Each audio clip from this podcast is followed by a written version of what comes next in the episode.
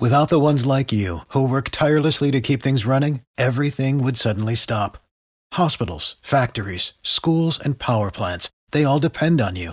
No matter the weather, emergency, or time of day, you're the ones who get it done. At Grainger, we're here for you, with professional-grade industrial supplies. Count on real-time product availability and fast delivery. Call, click grainger dot com or just stop by. Grainger, for the ones who get it done. Russian President Vladimir Putin called the U S dollar's drop in dominance, quote, objective and irreversible during the recent BRICS summit in South Africa, as Brazil, Russia, India, China, and South Africa formally agreed to use local currencies instead of the U S dollar. It's the first shoe to drop. As demand for the dollar weakens, the buying power of the dollar also weakens. That's why Birch Gold Group is busier than ever. Investors and savers are looking to harness the power of physical gold held in a tax-sheltered I R A.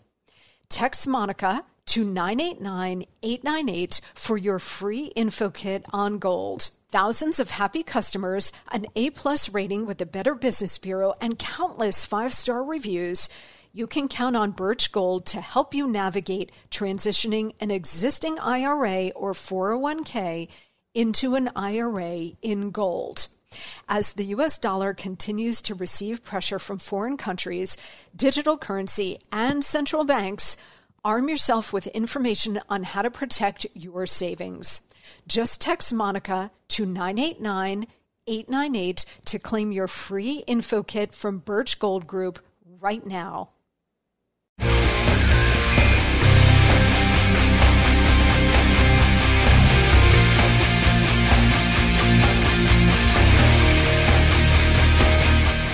Hey guys, I'm Monica Crowley, and this is the Monica Crowley Podcast. It is Hump Day. Thank you so much for being with me today. This is your go-to for Hot Liberty, a safe space for all of us thought criminals, independent thinkers, and happy warriors. Check me out on social media, Instagram at Monica Crowley underscore, and on Twitter and Truth Social at Monica Crowley. You can also shoot me an email about this show. Let me know what's on your mind. Monica Crowley Podcast at gmail dot com, Monica Crowley Podcast at gmail dot com. I read them all, I see them all, and I could read yours on the show. So I can't read yours if you don't send me one. So send me an email. All right, you guys, on Friday, I want to tell you we've got a big show coming up, actually a series of really big shows uh, coming up. But on Friday, we're going to talk to the nation's most accurate pollster, Robert Kalehi of the Trafalgar Group, about certain Senate and gubernatorial races. Those numbers are, are really, really good. Um, a lot better than what the media wants you to believe that they are. So he's going to be here on Friday to walk us through Arizona, Pennsylvania, Georgia, and some other races. So have faith. We're going to have him here to walk us through where we are in the midterms, at least in some of those critical races. Okay. Today, I want to deal with some more dangerous moments that are hitting us now on a daily basis, really.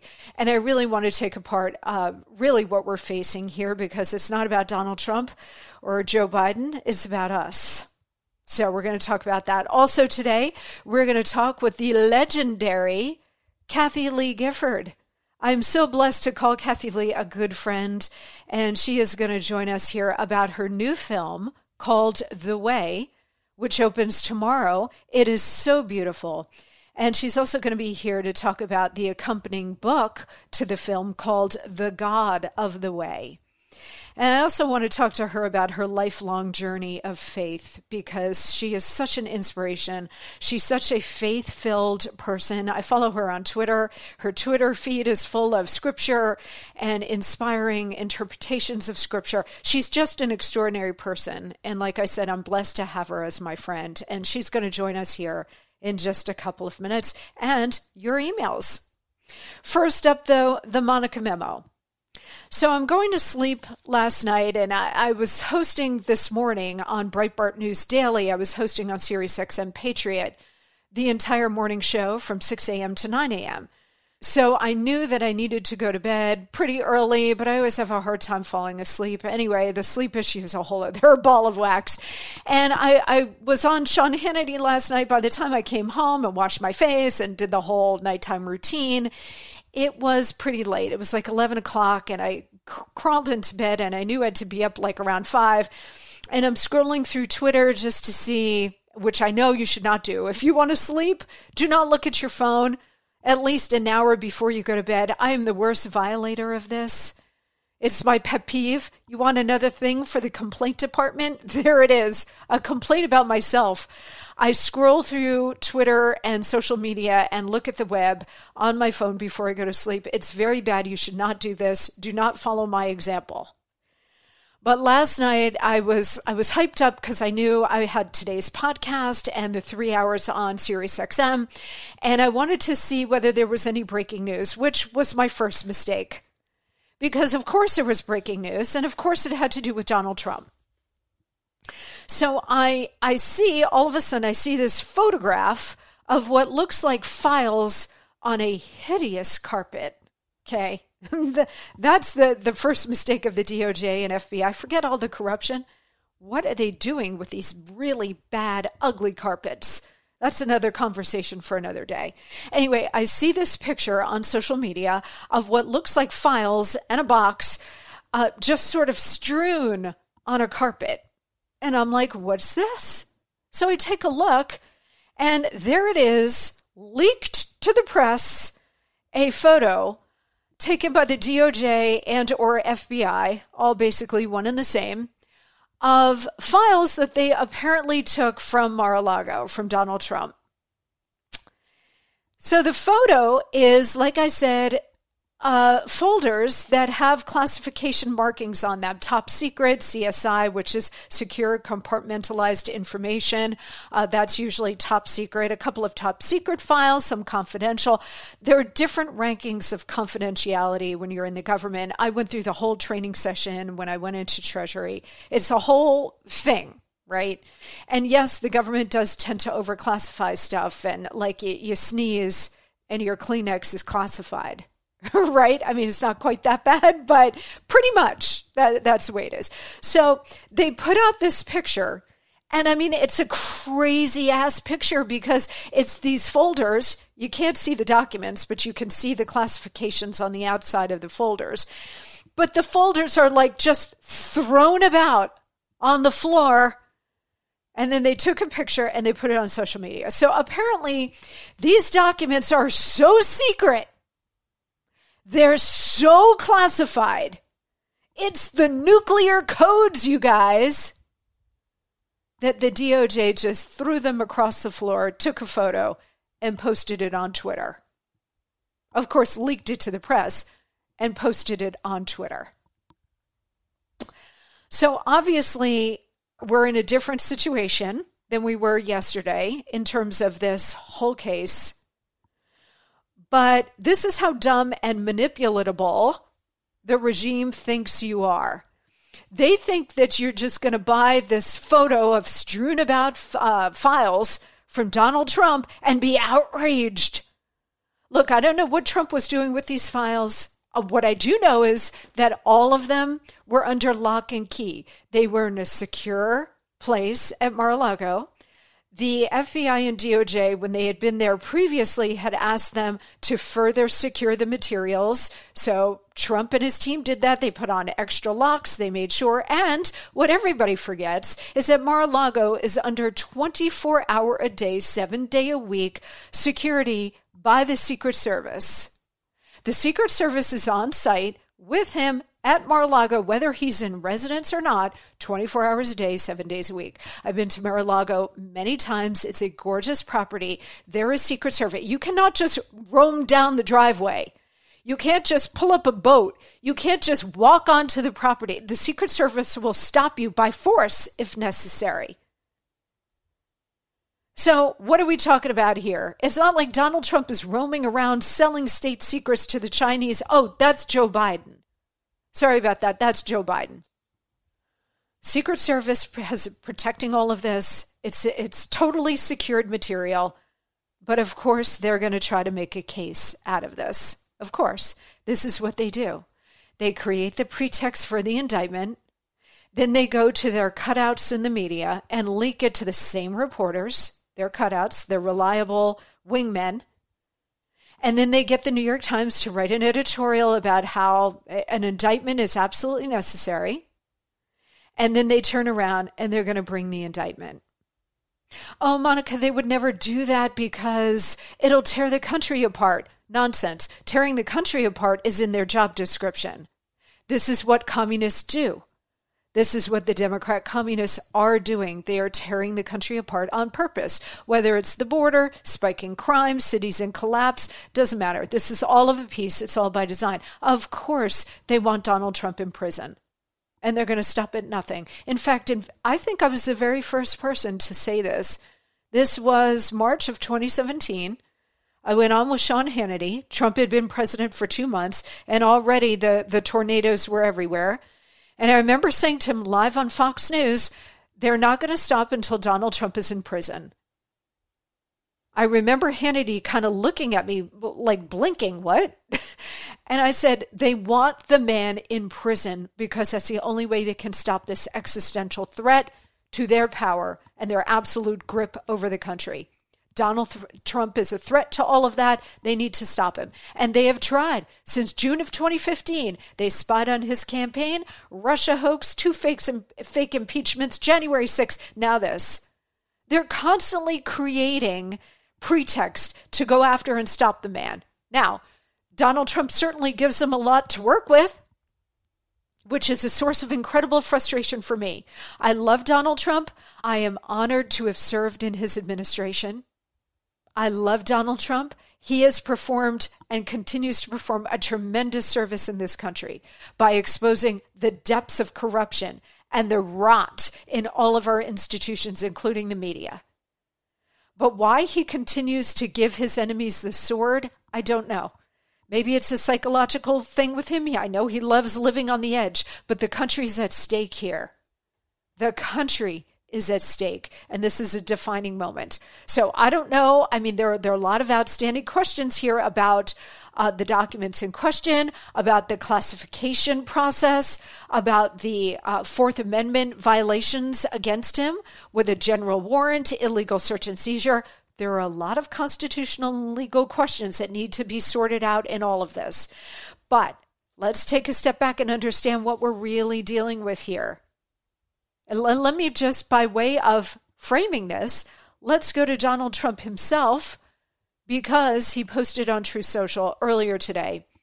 Terrible the way the F B I, during the raid of Mar-a-Lago, threw documents haphazardly all over the floor. Oh, so I guess this is a, a photo...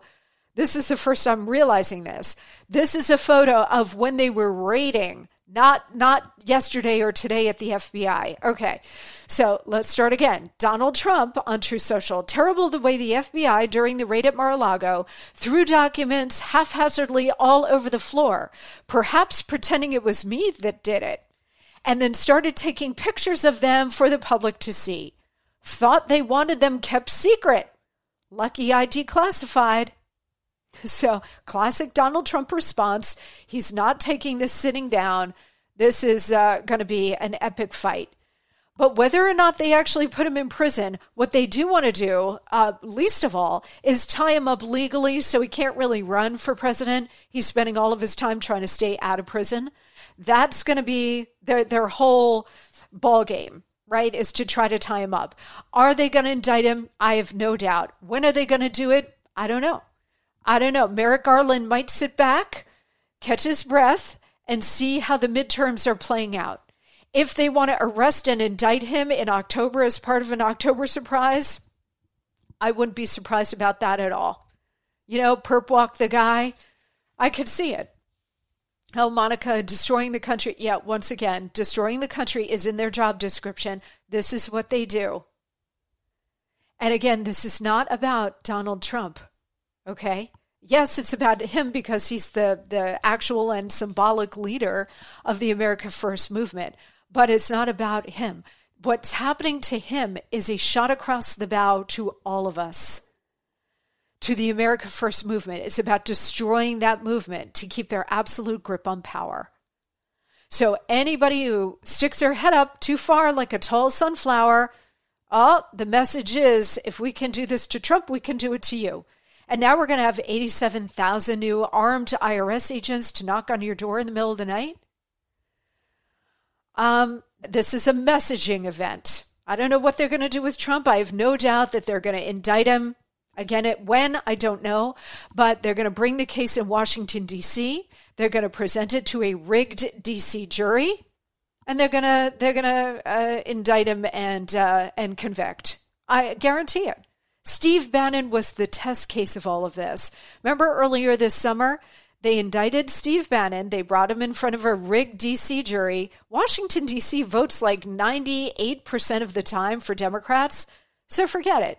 And they convicted Steve Bannon. He's appealing, and Trump will appeal as well. But this is the path that it's going to take.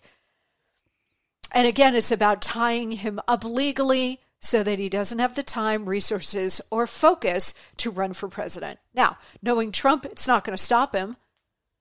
The only two restrictions in the Constitution for anybody who wants to run for president are, you've got to be born in the U S A, and two, you've got to be over thirty-five years old. That's it. We've had members of Congress run for Congress from jail cells. I'm not saying that's going to happen to Trump, but according to the Constitution, those are the only two qualifications required to run for president and be president. So he meets those two. So my sense is no matter what they do, he's going to plow ahead. And anybody who thinks otherwise hasn't met Donald Trump. Now, on the subject of the depth of corruption, Washington Times has an outstanding piece today about twenty whistleblowers from the F B I coming forward. Remember, we kept saying, where are the, the honest people in the F B I? Why are we only seeing and hearing from the corrupt ones? Well, they're not all corrupt. Um, look, I think the whole institution is irredeemable and needs to be razed to the ground. But we do have twenty whistleblowers coming forward, claiming now that Christopher Wray has lost control over the Bureau. Well, adoy. And that he's engaged in political bias and malfeasance, dereliction of duty, and the rest. All, I think, true. The, earlier this week, they escorted one corrupt F B I agent, this guy, Timothy Thibault, not Tim, Tim Tebow, who's an extraordinary man, a beautiful Christian, and uh, incredibly talented. Not him. We love Tim Tebow. This is Tim Thibault, or however you pronounce it. But they escorted him from F B I H Q this week. Now, it, do they think that by escorting one corrupt F B I agent out of the building that it's going to fix the problem? I don't think so. They've got another thing coming here. Also, Merrick Garland yesterday put out two directives to the D O J. Number one, nobody can attend any political rallies. Oh, he thinks that's going to clean up the political mess? The corruption? I don't think so. And secondly, he put out a department-wide memo instructing everybody that they are not to communicate with Congress. Notice it doesn't say you can't communicate with the press. That's against the law, so I guess he feels like he doesn't need to say it. But they're leaking like crazy, including him probably, to the press, to the New York Times, Washington Post. But they've been directed now. Nobody can communicate with Congress. This is about trying to crush whistleblowers.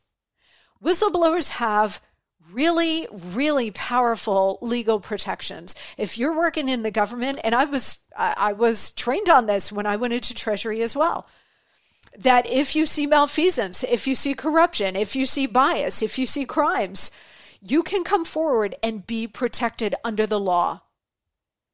And here's the Attorney General coming out saying, don't talk to Congress. Well, Congress is the legitimate and, and logical place to go if you're a whistleblower, right? Raising concerns about crimes and bias and unethical, illegal behavior that you're seeing. Of course, you go to Congress. Garland is saying, nope, can't do that. So this is about crushing whistleblowers, period. This is all coming to a boil. And, you know, of course, we're heading into a major election where it looks like the Democrats are really down and they could lose control of one, if not both, houses of Congress. Again, we're going to talk to a big pollster on Friday about where we are in all of this, but they are increasingly desperate. And when you're increasingly desperate, but you still control the levers of power, man, is that a dangerous combination. Again, this is not about Trump. It is about Trump because he's got to fend all of this off, and he is a symbolic and, and actual leader of the America First movement. But it's about more than that. It's about you and me. The fact that we are in the crosshairs. That's what this is about. And it's about silencing us, deplatforming us, discriminating against us. What do you think Joe Biden's whole uh, absurd, disgusting, scary speech yesterday was? And by the way, tomorrow he's going to give a primetime address. So we will cover this on Friday extensively here on the Monica Crowley Podcast.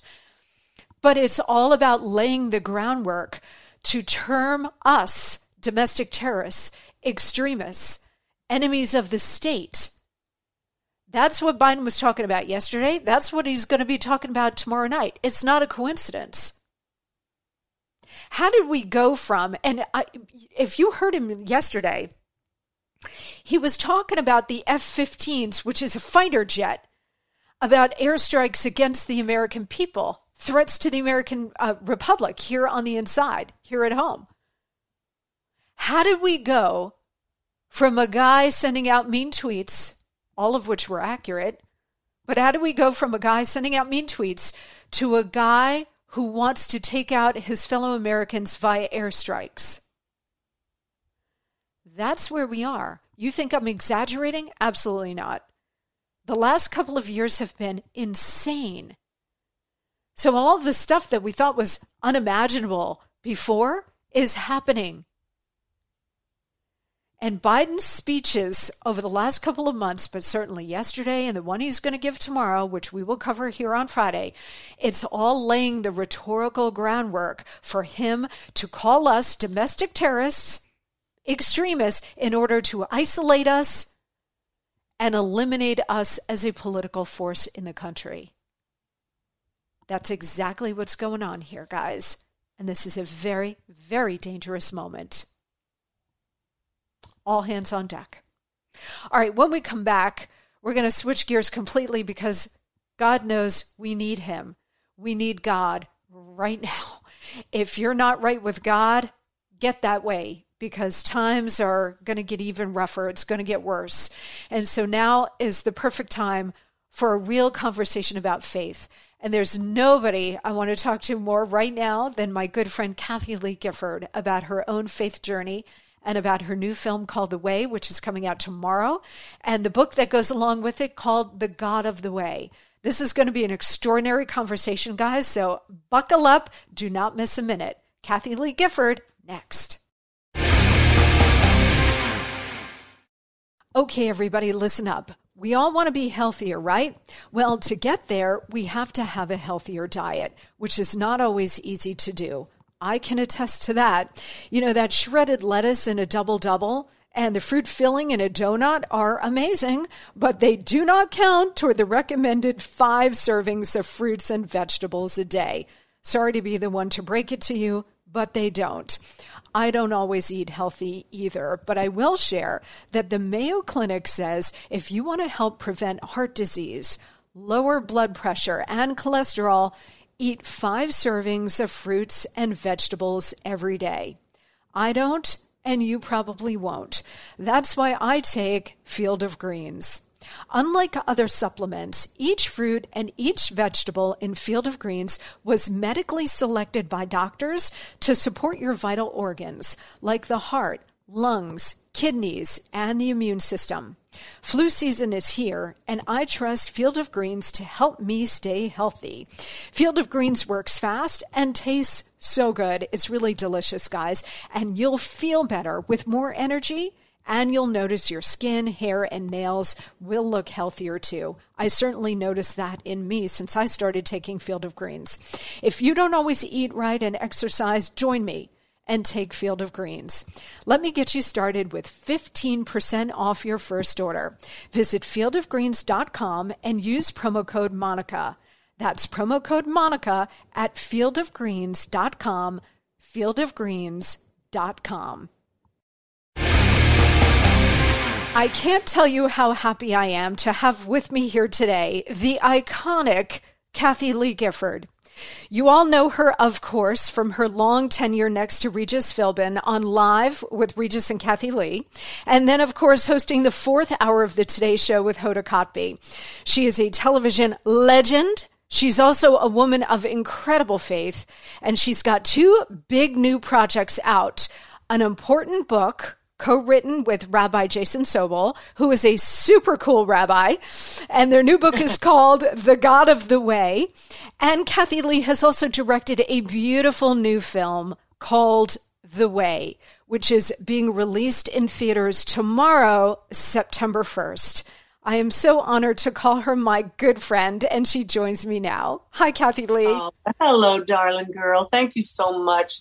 Iconic just means you've, you've outlived your critic. I don't think so.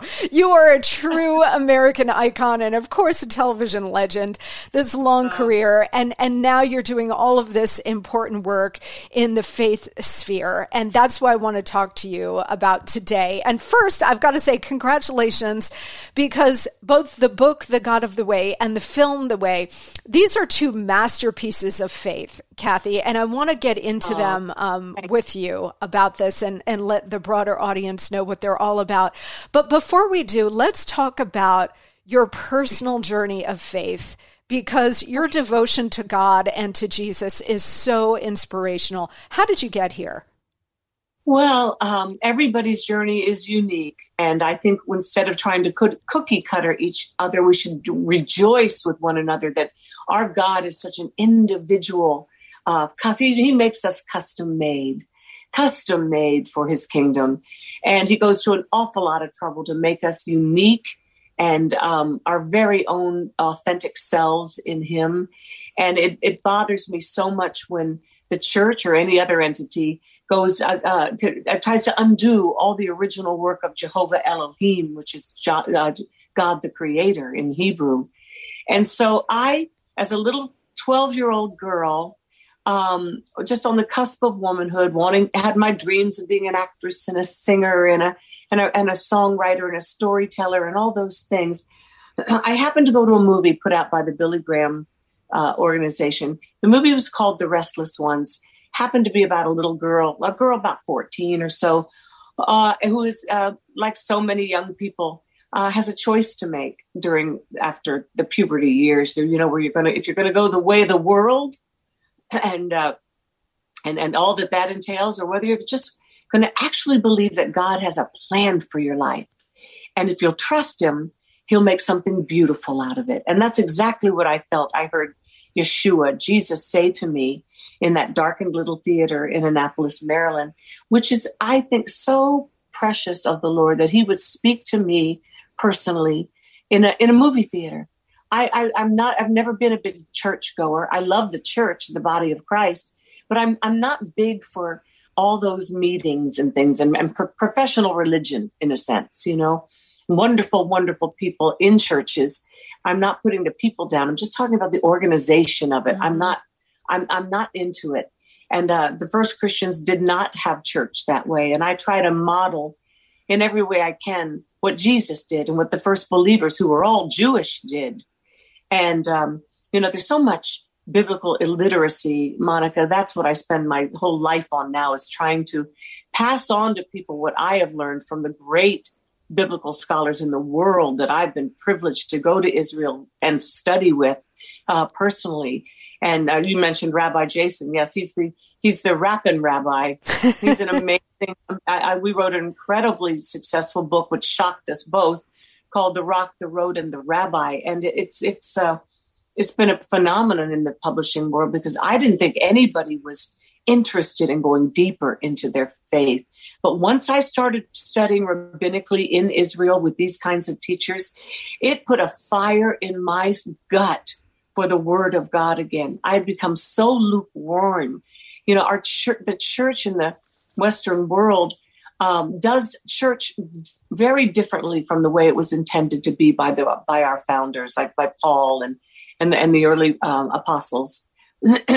We've gotten away from it, And as a result, we paid a price. And just like we paid a price in our whole culture every time we've gotten away from the Constitution or we've gotten away from the Judeo-Christian principles we were built on. Mm-hmm. That doesn't mean there's not room for atheists in our country. Of course, there is a room for everybody. But we were founded that way, no matter what the new um, guidelines are on all of that. That's just that's just bunk.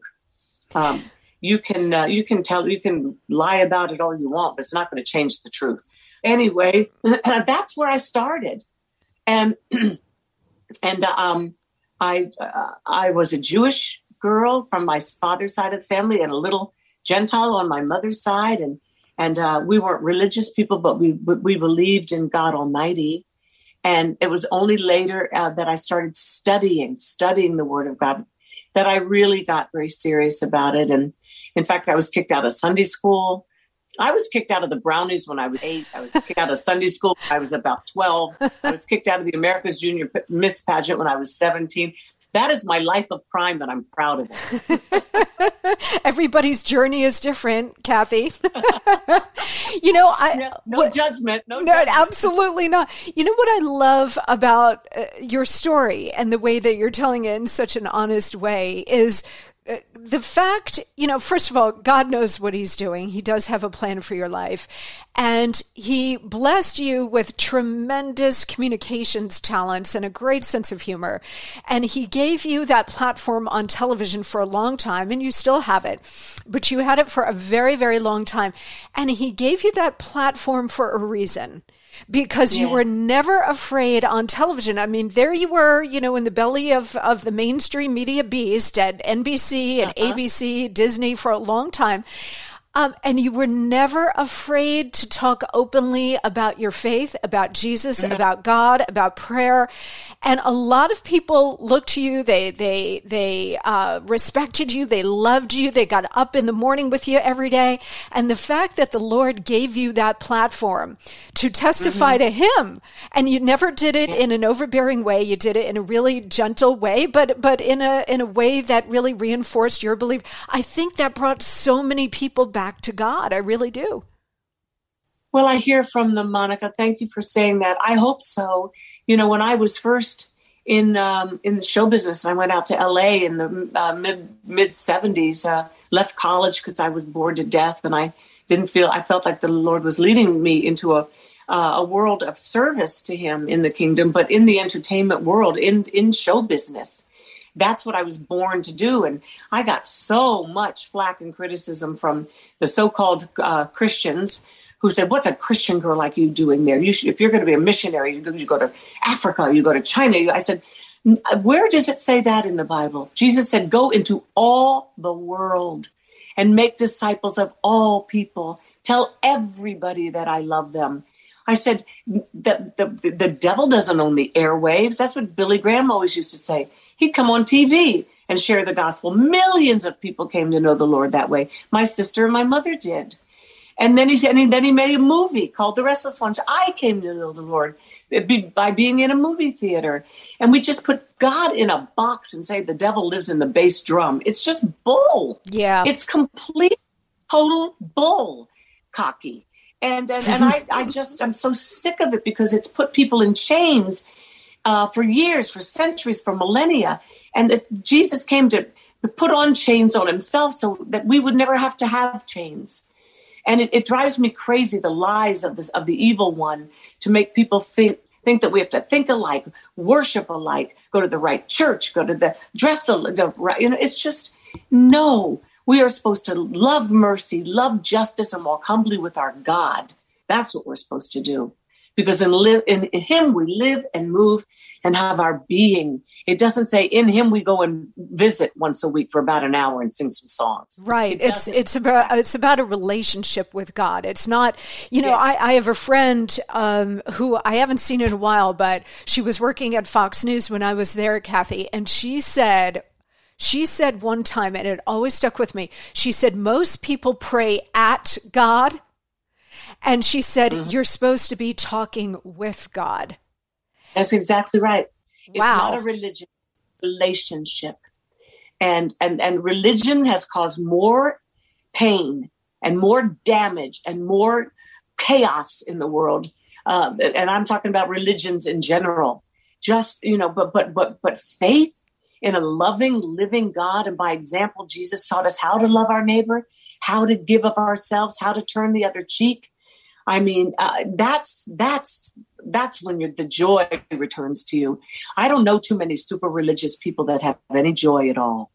Yeah, no, I, I think you're exactly right. And I'm so glad that you reinforced the message here today about the welcoming nature of your message, which is really, really Jesus's message. It's God's yes. message. I mean, Jesus was hanging out with the prostitutes and the drunks. Yes. And he was bringing the, them tax collectors. The tax yes. collectors. And I mean, if, if there's a great new series out called The Chosen, and I know Rabbi yes. Sobel, who you wrote uh, The God of the Way with, he was, he's a uh, spiritual consultant on The Chosen. He's the main consultant on it, right? Exactly. Mm-hmm. Well, what you see it's from a Jewish story, right? Exactly. And what you see is that all of these people were incredibly human, and they had their squabbles yes. and they were jealous of each other, but they were all They were all human. They all had their faults. They all had, uh, you know, when we talk about the seven deadly sins, they were drinking, they, you know, married the prostitute. I mean, all of them had something, and Jesus went to them. He didn't run away from them. Yes. He went to them, and everybody at the time is like, Rabbi, what are you doing? And he's like, they need me. They're the ones. Yes. I, I don't go to the to the ones who uh, put up themselves as sacred. I go to the ones who don't feel that they're worthy of me and of the Lord and of the message. And that's what's so beautiful about you and, and the way you have talked about your faith over the years. Well, a, a, a long time ago, Billy Graham, who was such, I was so honored to have Billy as a close, close friend. He said to me, Kathie, the few times I did get involved with, with politics, I've regretted it. He said, I don't regret much, but he said, learn from my, don't do it. Just your, don't do it. Just keep your message that God loves you. God loves you and has a plan for your life, because you're going to lose half your audience immediately if you get, you go, go down that road. And he said, just, just no matter what, just keep telling people that, that I love them. I love them. And I, that's a joy for me. And even the people that don't agree with me or, you know, um, uh, or, you know, lots of them don't, most of them don't. But because I love them, I, um, you'll love this story. I don't know if you know this one, Monica, but I, I, uh, I was making a movie a couple of years ago that I'd written for my friend Craig Ferguson, who's a, a Scottish, brilliant, brilliant actor and, and comedian. He was the host of the Late Late After Letterman show. Mm-hmm. And um, he was just, he's a brilliant guy and I adore him. So I wrote this movie for the two of us to do. And and he's, as I always said to him, and to Ricky Gervais, I said, Ricky, you're my favorite atheist in the whole world. And, and, and Craig, you're my favorite agnostic. And one day we were waiting to, to shoot a scene or something. There was a lot of downtime on movie sets. And, and, uh, and he looked at me and, and, and, and, uh, and this was Craig, not Ricky. And, and Craig says, Kathie, why do you love me and Ricky so much? We're not good guys. We don't believe the way you believe. We don't, we don't at all. We don't vote the way you, we, you why do you love us? We're not good guys. And I went, who said that? Of course you're good guys. You're wonderful guys. And I adore you. You make me laugh. You're fun. You're good people. I said, first of all, God created you in his image. And I love everybody he loves. So, so that's why I love you. And, and this will break your heart, Monica. He looks at me so seriously and he goes, I got to tell you that in all our life, not one person of faith has ever told us that they love us. Oh, wow. And I said, never met one, because we, if we are true followers of, of eternal God and his son and the Holy Spirit, we will, it'll take all our energy to love people into the kingdom. And, and, and they, they won't, they will be surprised by it. Yes. Just like Mary Magdalene was, just like the demoniac was, just like uh, the Samaritan woman was. Everybody that Jesus came in contact with was never the same afterwards. Yes. Jesus said to me something about a month ago that I, I'm still trying to process. He's once in a while, in fact, it's quite often now, he'll say something to me that will just dumbfound me. And he said, Kathie, uh, I want you to love people. And then I want you to keep loving them until you no longer recognize the person that you first met. Mm. And it just devastated me, Monica, like, Lord, I need to love people like that. not just get them to their knees in, in repentance and into salvation, but keep loving them the way Jesus does, the way the whole, their Father, God, Abba, Father loves them, uh, in a way that just they keep growing. Because it's one thing to get salvation. It's a whole other thing to have the Holy Spirit do a work on your heart and your mind so that you are transformed as a human being.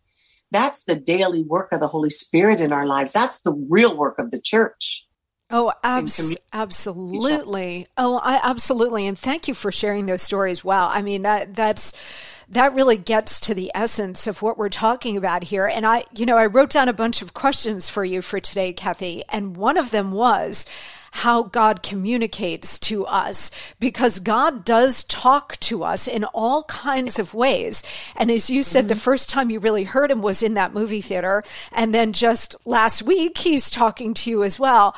I know that I, I consider myself a person of strong faith, but I have a hard time sometimes hearing what God is trying to say to me. So I, there was one, there was one episode a couple of years ago where he was screaming at me and my ego overrode what I was hearing. And of course I went down the wrong path and it was a huge mistake. And uh, I was, I learned from it, but I also learned to listen when God is trying to talk to us. So my question to you is, you know, a lot of people say, oh, it's gut instinct. It's a gut feeling, when actually it's really God trying to talk to us. But my question to you is, how do we know that it's God and not just mm-hmm. indigestion as a gut feeling or, or worse, that the enemy is trying to confuse us? Like, like he did in the garden. Remember, yes. you know, God, God put us in a garden. He didn't put us in the cesspool this planet has become. He put us in a planet, and we're the ones who made it a cesspool through the centuries. But anyway, uh, that's why our hearts rejoice every time we're in a beautiful garden. Right? We, you know, that's where, that's where we were made, and that's what we were made for. And so I think our, our example has to always be, what did Jesus do to hear the, the, the voice of the Lord? Sometimes he said, go, get in the boat, meet me on the other side. I'm going to go into the mountains and pray. Even Jesus, who was God, uh, he was there at creation, needed time with his Father alone. That's what I do in the mornings when it's so early out. It's just my favorite, favorite part of the day because there's no distractions. And when Jesus, God, you know, says, be still and know that I am God. So it is work for us to be still in this crazy world we live in. We have to make the time to turn off all of the uh, social media and make the time to turn off our, our phones and, and, and uh, just say to ourselves, no, this, this hour or this whatever is with me and God. I need to be with my lover. You know, people who, who do, don't make love together, don't stay together very long. And I'm not, don't, don't just mean sexually. You make time for one another, uh, just to be together and enjoy each other. Delight, the, the Zephaniah says, he delights within us. He rejoices over us with singing. Well, how many of us spend enough time to feel that way mm-hmm. in our talks with him, to feel his pleasure? And that's what he wants us to feel. And that takes a um, devotion on our part. It does. It makes, it's a commitment. You know, a, a, a person you're married to or in love with that you only see once a day for a year, you know, it's going to be very hard to keep that relationship alive. But if you make the time, even if it's just a little bit every day, just to keep the fire going. I just wrote a song the other day, said, fires die out when they aren't tended. Wounds don't heal if they aren't mended. And, and freedom dies when it's not defended. You know, it just, it, it costs something. Yes. Yes. And keeping your eyes on the Lord. If you keep your eyes on God, then the enemy is always going to try to attack you and confuse you. But if you keep your eyes mm-hmm. on him, you will know that it's either of the Lord or not of the Lord. And yeah. like I said, in my case a couple of years ago, oh, in retrospect, it was not of God. What was yeah, coming at me? Right. And uh, so you got to keep your, your eyes locked on him. All right, Kathie, I've got a ton more questions for you. I want to get into both the book, which is now out, it's called The God of the Way, and the movie called The Way, which Kathie directed. It's just a gorgeous film. That is coming out in theaters tomorrow. So let's hit a quick break. More with Kathie Lee Gifford on the other side. In the meantime, guys, you know inflation is real. We're all living it every single day. The C P I is at another forty-year high. Text Monica to nine eight nine, eight nine eight to get a free information kit on how to diversify and protect your savings with precious metals. With an A-plus rating with the Better Business Bureau, countless five-star reviews, and thousands of satisfied customers, Birch Gold Group is a place to go for all of your precious metal needs, including gold and silver. So text Monica to nine eight nine, eight nine eight and get real help from Birch Gold today. Again, text Monica to nine eight nine, eight nine eight to claim your free, no-obligation information kit on how to protect your hard-earned savings with gold. We'll be right back.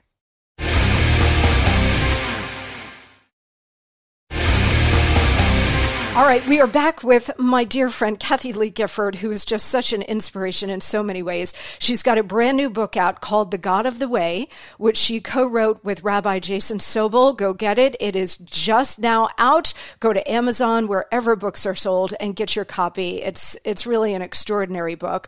And also, she's got a new movie out, which she directed. It's gorgeous. It's called The Way, and that is coming out in theaters tomorrow. Um, You know, Kathie, the country and the world are pretty dark right now, so I, I do want to talk about this new book and, and film, which offer so much comfort and hope. Let's start with the book, which came out yesterday. It's called The God of the Way, and it's really meant to help people see God in a new way, isn't it? Well, here it is. This is uh, the truth is, the first thing that was uh, in progress was the movie. And that I've been writing for four years and um, and recording for four years and and, and going out and, and shooting and directing all over the world. Uh, but in the middle of that, I realized that people are going to see this and they're going to be uh, um, hopefully deeply, deeply moved by the stories of the people in the movie. And uh, and the stories, Abraham, Sarah, Moses, Joshua, uh, Mary, mother of Jesus, the disciples, Uh, the Samaritan woman, the demoniac, all these people, a lot of people are, are don't know the Bible, and these people, these stories are foreign to them. Or, or the, uh, well, the, so I started writing three and a half years ago, um, and I did write it, and I did put it out, and it was called "The God Who Sees," and it's an oratorio. It was started. It was meant to be a three-minute uh, uh, little song about Hagar in the Old Testament, but it ended up being an eleven and a half minute little piece of theater that I added this, uh, the uh, National Symphony Orchestra on, and I had written it with my friend Nicole C. Mullen. She's so brilliant and so beautiful. I said, we're going to Israel, and I'm going to shoot you singing this thing all over Israel. So we did, and it, it's the story of Hagar and Ruth and uh, David f- hiding from King Saul and, um, and Mary Magdalene at the cross and at the tomb. And it just, under the inspiration of the Holy Spirit, uh, she went off on ministry to to, to uh, really to Africa, and I went back to ministry in uh, at the Today Show. And the song was not finished at all. And I said, "I'll finish it while you're gone. You know, it'll take me a day or so." Well, under the inspiration of the Holy Spirit, it became uh, a piece of theater that I released, uh, and then a film which I released on the day I left the Today Show. And it's been seen by about ten million people now. And the, the stories that, um, if you go on YouTube and you watch The God Who Sees, just just check out what the comments are from people afterwards. Uh, to this day, there are comments like, "I was going to kill myself today. And then I, I stumbled," in quotes, mm. "on this piece." And, and uh, or someone told me about it or whatever. And I realize now that God sees me. And and I've, I've asked him into my heart. Or my mother was dying last week in hospice, and I showed it to her. She asked Jesus into her heart. I've been praying for her for thirty years. You know, st- stories like that. That's how anointed the, the first oratorio, uh, oratorio was. So I said, I've got to write more. I've got to write. I've, if, if, if these kinds of stories are going to have this kind of impact, then I'm going to write about Abraham and Sarah. I'm going to write about everybody, because I'll die writing these things. There's so many unbelievable epic stories to tell in the Bible. And so that's what the, the movie is. It's four oratorios: the God of the how and when, the God of his word, the God who sees, and the God of the other side. And I wrote them, every word of it, but I, I wrote the music with, with different composer friends of mine. I like to mix it up. I like to study with different rabbis. I like to write songs with different composers.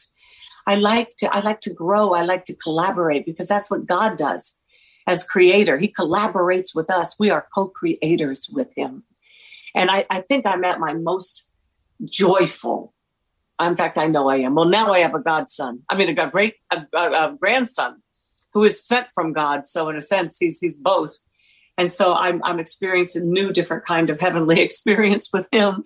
but but but in a creative way, nothing nothing comes close to this work that I've done in this movie, The Way. And I'm already writing the new ones because but, but it takes a lot of money. I had to pay for the whole thing. Nobody could nobody could sort of understand what this kind of a movie looked like. I was trying to raise money for it, and the well-meaning, lovely people said, "But I don't. What is it?" And I said, "Well," it, and I tried to explain it.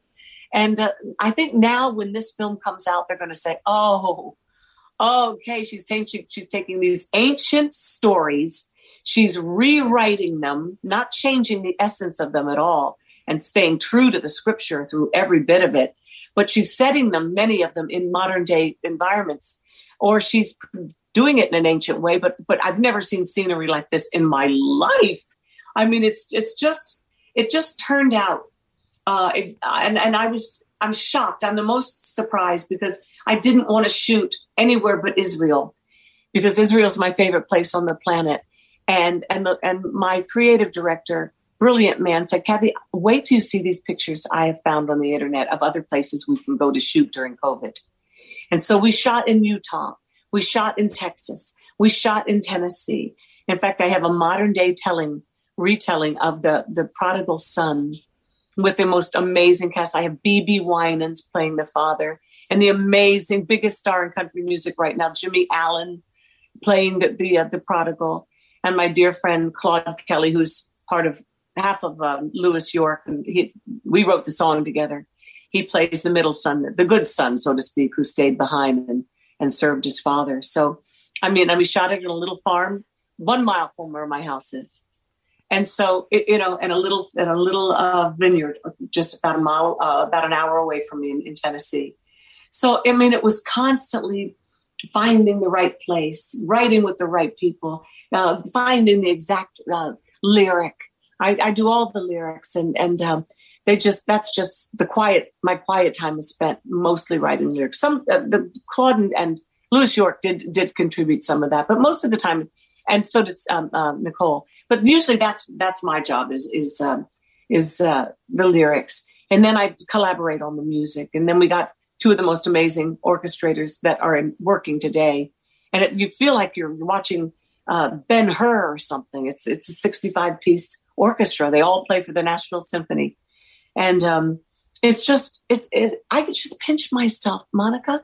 This is what I was born to do. Yes. And everybody goes, "How could you leave your dream jobs twice? Once with riches, once." I said, "You're just assuming it was my dream job." No, I was grateful for those jobs. And I loved my co-hosts, and I still do. I miss Regis, but I saw Hoda just the other day. We're still great friends. No, no, no. This is what I was born for. Yes, and this is why God gave you the television platforms so that you could do this and reach ever more people. Kathie, that, that's exactly what this is. And I, I've got to say, this film is absolutely spectacular. And knowing that you were basically... I know I know you collaborated with a lot of people, but this movie is your baby, your your yeah. faith baby, and it it is yes. it's all you. I mean, you're just your your heart for the Lord comes through every scene in this movie, every lyric, every every bit of music that you hear. It's it's you, but it's it's actually God and Jesus speaking through you on oh, the screen. It, it's all the inspiration of the Holy Spirit. You know, uh, these this kind of work is so hard. I can't do it without the inspiration of the Holy Spirit. And then I can't do it by the strength of the Holy Spirit, you know, and, and, and, and I don't want to, right. The, the joy of my life is my, is, is the lover of my soul, Jesus, Yeshua. And I, I'm so excited. I'm going to Israel. You and, and Billy were going to be able to come with us. We were hoping there'll be another trip. Can't Haven't been wait. able to go back to Israel since COVID. So in September, when we've, When all of this has been launched and birthed, uh, I'll go back when we start work on the second Rock Road and Rabbi uh, book. So it never ends. And I don't, and it, I, you know, people say, when we, I thought you were going to retire. And I just laugh and I go, nobody in the Bible ever retires. Everybody dies doing what God put them on earth to do. Abraham, Noah, Methuselah. Yeah. You got a long yeah, road ahead no, of you, Kathie. We don't know. Elijah, Elijah went up in a chariot. Enoch, yeah. we don't know. And, uh, And and and and the Apostle John, the disciple John, was last seen on an island in Patmos writing uh, Revel- Revelation. So, yep. And a, for the most part, we just die doing what we're supposed to do. Absolutely. And a lot of these biblical characters live past a hundred, so you've got a long road to go, Kathie. Um, oh. Tell us about the the companion piece to The Way, which is the book called The God of the Way. Right. Everything you see in the movie, we go into depth ten times deeper than the film. It's really a companion study guide, although we have actual um, videos coming out in October of, of every one of the oratorios as well. We just want people to, first of all, I want them to be deeply moved by the movie, deeply moved in their soul. Then I want them to be um, curious about their own faith, about their walk with God, if they even have one. If they if they lukewarm, if I, I hope it lights a fire in them to get to, to go deeper. The book is is designed um, to teach us why Abraham and Sarah were who they were, where they came from, what their story was, what they had to go through.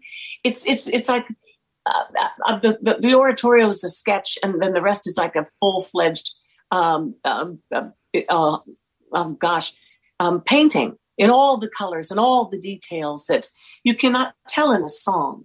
You can only, you know, it, a song is is a is artistry. It's poetry brought to music, and and that can't that one tells the um, the essence of a of a story, but not the details. And if you want to grow in your faith, it, the, the details are unbelievably mm. uh, transformative. Just incredible. Well, both the book and the film really make you see God, see Jesus in a whole new way, in a way that's completely accessible. And because God and Jesus are eternal, of course, it all seems so modern too at the same time. So everybody can really grasp this and the relevancy of the message to your life and to the life we're leading in America right now and in the world. It's just, it, it's so great, Kathie, and I'm so proud of you. Oh, honey, thank you so much. I'm, I'm just, I'm just grateful. I'm great. Pride comes before the fall, I know, and I've fallen so many times. All of us, all of us I'm do. I'm just going to be grateful. Well, Kathie, I love you. I love you, and thank you so much for having me today, sweetie. We need a uh, um, some time together again, like we just had in Nashville a couple months ago. That was so much fun. Absolutely, and I cannot wait for that and to give you a big squeeze in person. And and I'm just I'm so proud of you. You're such an inspiration, and you're such a beacon of hope for so many. Um, Because of the many talents God gave you, but the biggest of them all is your heart for God, which just shines through everything you do and touches so many people. You are a shepherdess for the Lord, my friend. You truly are. Aww. You truly are. Well, I'm honored. I'm honored and privileged. Thank you, honey. I love you. Well, I love you too. Right back at you, my sister. Thank you so much for being here, and God bless. Kathie Lee Gifford, the book the book is called The God of the Way, and the film is called The Way. The book is out right now. Go to Amazon or wherever you get your books and go get it. And also, please go see the film starting tomorrow. You know what, guys? We talk a lot on this show about the need to change the culture, and that one of the ways to do it is to support books and films like Kathie Lee Gifford's, to send a signal that this is the content we want and the content we support with our wallets. So if you want to make a difference, and you guys are always emailing me, how do we go about this? Here is a big opportunity. Go get the book, The God of the Way, on Amazon, wherever you get your books. Also, go see The Way in theaters, because it will really move you spiritually and emotionally and everywhere else, but it will also move the needle in the culture too. I'm Monica Crowley, back in a flash.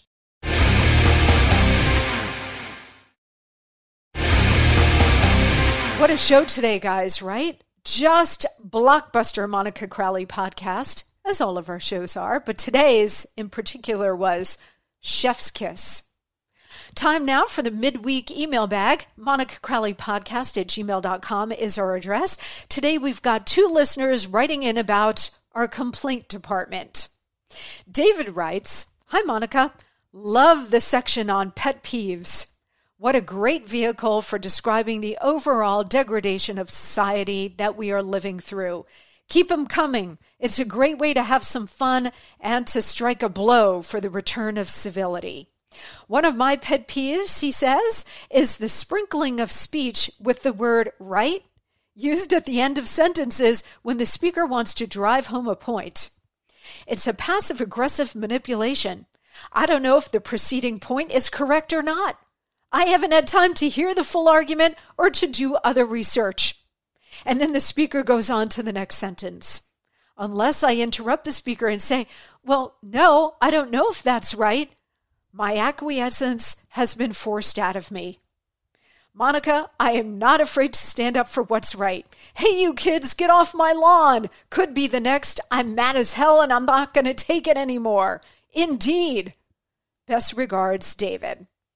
Well, David, thank you so much. This email from you really made me laugh. I totally agree with you about the addition of right to the end of sentences, which, as you say, forces tacit agreement when there might not be any. Although I have got to tell you, David, uh, that I am pretty much guilty of this myself. And if you listen to this podcast, you'll hear me do that on occasion, right? See? Like I just did. It also calls to mind one of my favorite scenes from the classic movie Mean Girls, when Lindsay Lohan's character Katie is about to host a party and she comes down the stairs wearing this fierce little dress and her friends say, "Wow, you look amazing." And she goes, "I know, right?" I know, right? So, so good. Classic movie. And I know, right? Andy writes, "Thanks for the scolding about not replying to emails in a timely manner. I needed that since I'm a major offender. Love your no-nonsense, factual show." Well, thank you so much, Andy. And yes, getting back to people in a timely manner is common courtesy and the elegant thing to do. And we all want to be elegant. I know, right?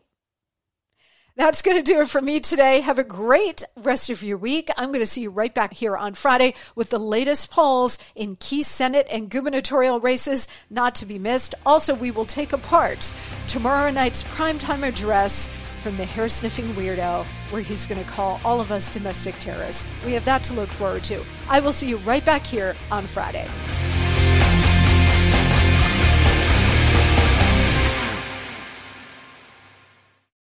For the ones who work hard to ensure their crew can always go the extra mile, and the ones who get in early so everyone can go home on time, there's Grainger, offering professional-grade supplies backed by product experts so you can quickly and easily find what you need. Plus, you can count on access to a committed team ready to go the extra mile for you. Call, click Grainger dot com, or just stop by. Grainger, for the ones who get it done.